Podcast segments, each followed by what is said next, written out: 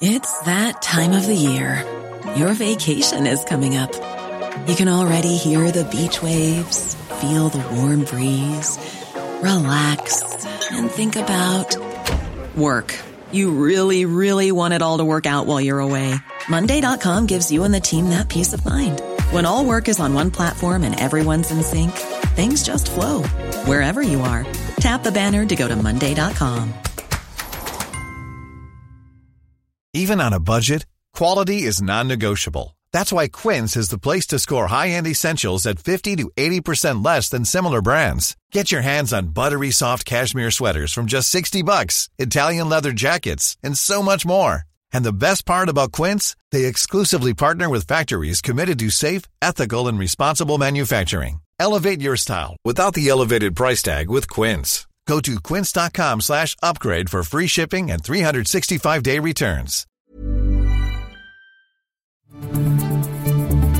This is your Times Daily World Briefing for Monday, the 17th of October. I'm Steve Forbes. And I'm Emily Ferrier. Suspected kamikaze drones used in another Russian attack on Kiev.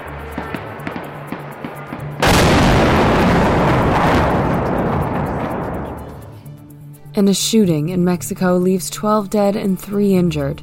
Times of London Daily World Briefing. The Ukrainian capital, Kiev, was rocked by a series of blasts on Monday morning, with thick plumes of smoke seen rising into the air. It's the second time in a week Russia's attacked Kiev, and the city's mayor says residential buildings were targeted. This is the moment just as the first missiles struck.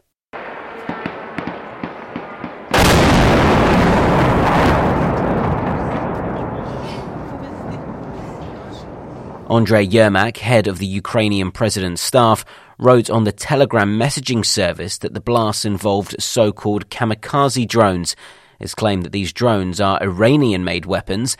EU Foreign Policy Chief Josep Borrell has said those claims will be investigated. There is nothing that will be discussed, and we will look for, for concrete evidence about the participation that Iran is strongly, on the strongest possible term, they deny.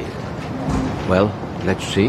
Let's see which is the information. Kuleba will participate in the meeting. Buildings in the central district of the city have been damaged. Videos on social media show anti aircraft guns trying to bring the drones down. Ukraine's Air Force spokesperson Yuri Ihnat says military forces shot down multiple drones. In total, we've destroyed, given the attack started at 9:30 p.m. from yesterday late evening until now, we confirmed that we've destroyed 37 kamikaze drones. They all flew in from the south. Our preliminary count shows that 85 to 96% at least were destroyed by our air defense.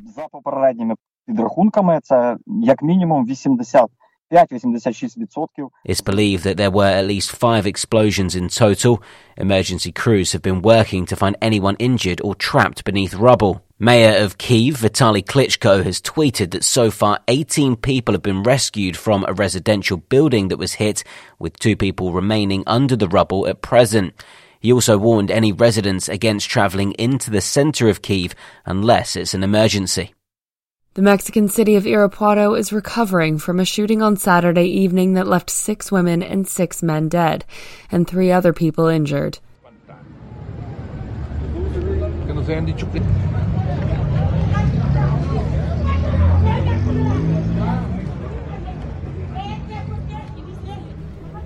This was the second mass shooting in the state of Guanajuato in less than a month, according to local authorities.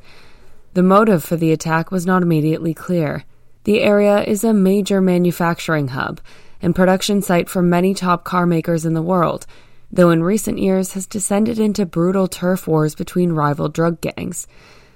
The state's last shooting was in the town of Tarimoro four weeks ago when 10 people were shot dead. Officials are still tracking down the assailants. When President Andres Manuel Lopez Obrador took office in 2018, he pledged to reduce Mexico's record gang violence. However, since the start of his term, he has overseen the highest homicide rate in Mexico's history by a substantial amount. Lopez Obrador blames this trend on corruption in past governments.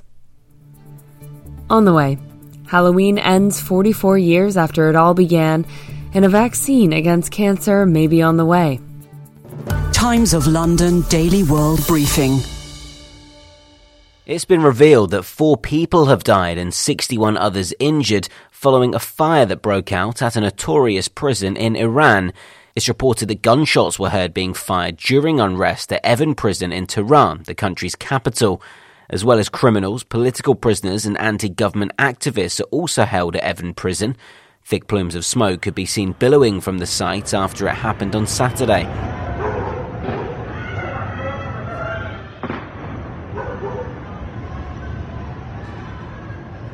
There has been nearly a month of protests across Iran over the death of Mahsa Amini, a 22 year old Kurdish Iranian woman, while she was being detained by police. Following the blaze, Iranian protesters marched through traffic towards the prison in support of those inmates.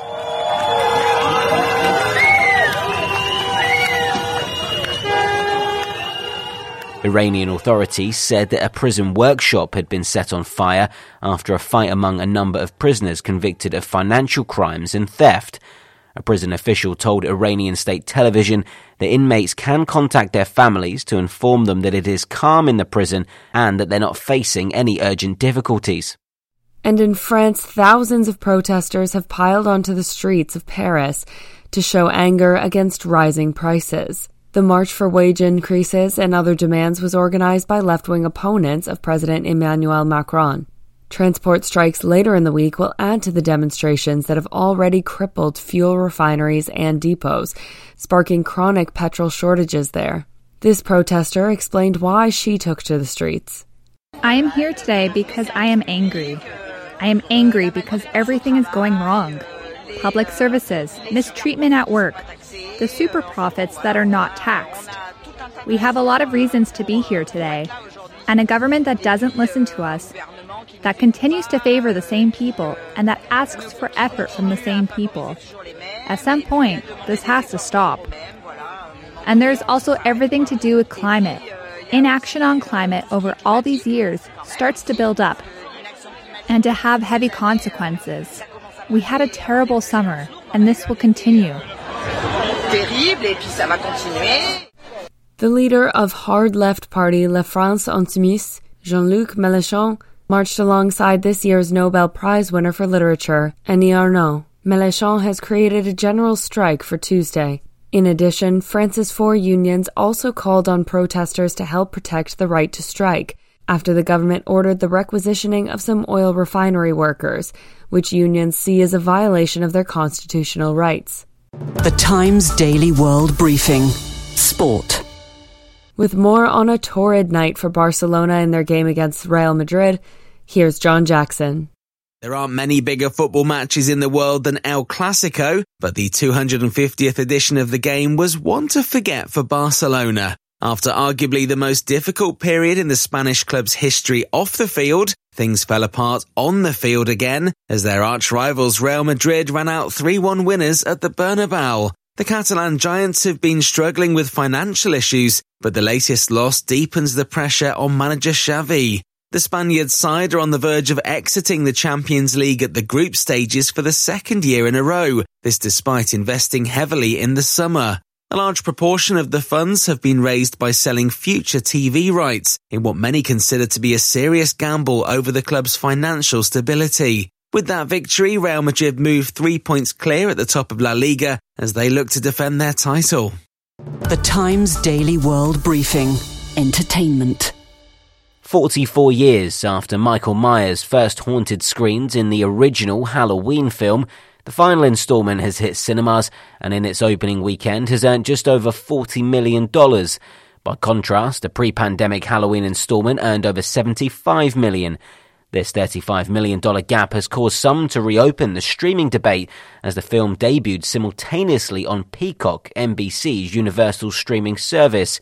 While Peacock has a much smaller subscriber base than most streaming services, significant box office sales may still have lost to its 13 million subscribers. And finally, the husband and wife team behind one of the most successful COVID 19 jabs say vaccines to fight cancer could be widely available before 2030. Professor Ugur Sahin and Professor Özlem Türeci said the lessons learned in the pandemic will accelerate cancer treatments based on mRNA technology. Cancer vaccines would work similarly to the COVID one, teaching a person's body to make antigen molecules found on their tumour so it can recognize and clear out any cells left after surgery. There are hurdles to overcome, though. For instance, the fact that cancer cells suppress the immune system, and some traditional cancer treatments do likewise. But the breakthroughs and speed of the development for the coronavirus vaccine may have instilled hope that scientists could come through again. And that's your Times Daily World Briefing for Monday, the 17th of October. This podcast from The Times is brought to you in partnership with Google Podcasts.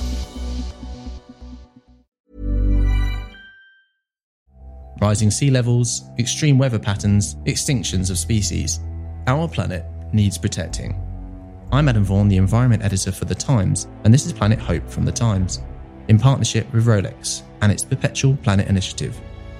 In this podcast, we hear from leading experts from around the world who are committed to finding solutions.